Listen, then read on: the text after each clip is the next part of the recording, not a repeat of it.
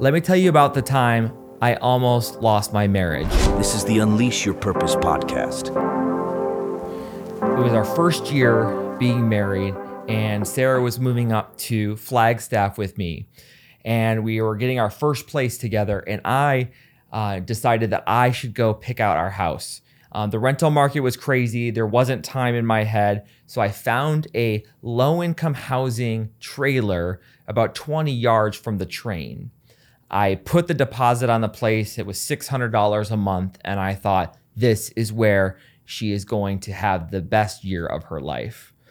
As I walk her into that, uh, that uh, trailer for the first time, the smell of cat urine on this stained carpet that was as bright as a movie theater from the 1990s. And then over in the corner was a washer and dryer that barely worked, but the only way you could get it to operate is you had to put quarters in, and once a week, some random maintenance guy would come get the money out of our apartment from our washer and dryer. I walk my wife into this place, and she looks at me and just starts to cry. And I knew I totally missed the mark. And that wasn't the first time that I caused my wife to cry in that apartment. Um, I remember when we were getting ready to to actually leave um, there and graduate and move on to the next thing, we were um, starting to have this inner turmoil in our first year of marriage. See, for me, what I was doing is I was pursuing my own um, pursuits of what I wanted for success. When I thought about um, success and what it means to be a successful man and husband, I was only focused on what I could do and what would make me successful. And for me, that was um, I was getting a master's degree um, to be a counselor and hated that. And then I was going to go into, I had this vision to go into the military to become um, a physical therapist for the Army and uh, I was going to move my wife across the country. She didn't want that at all, um, but I thought that was going to be best for me. And what happened is it started to rift us apart because I was so much pursuing everything that I wanted and not what my wife wanted together and us communicate, and it left us further and further apart. And our arguments started to get more intense. And I remember so vividly, uh, she we're in an argument about what our future looks like. And she tells me one evening, it's snowing outside, and she says, I'm going to go back down to Phoenix and live with my parents.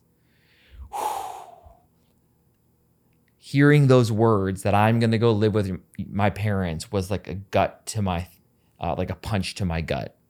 And it was so infuriating. And she gets into the car, and we have this little porch and she gets in her car, starts backing away. The snow is coming down. And I stand on the porch, and the train is coming by. And I'm holding a beer bottle in my hand. I'm in my underwear. That is it. And I'm yelling, Get in the house, woman. Get in the house. And I realize in that moment, I am my father. I am everything that I didn't want to become, but I am that. I am that guy in Detroit as the train goes by, and I am not loving my wife the way I should. And that was the beginning of a revolution that I needed help. And we went, ended up going to marriage therapy that just turned into individual therapy to kind of work through some hurts and wounds that I had before. And that ended up saving our marriage.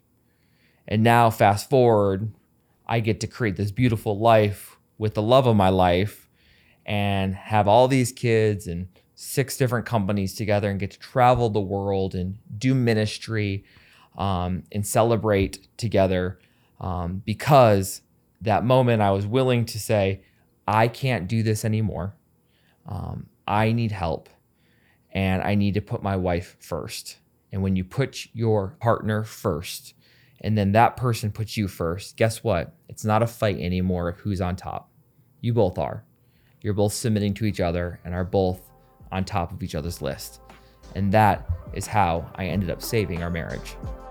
Thanks for joining us for the Unleash Your Purpose podcast. Be sure to like, subscribe, and leave a review.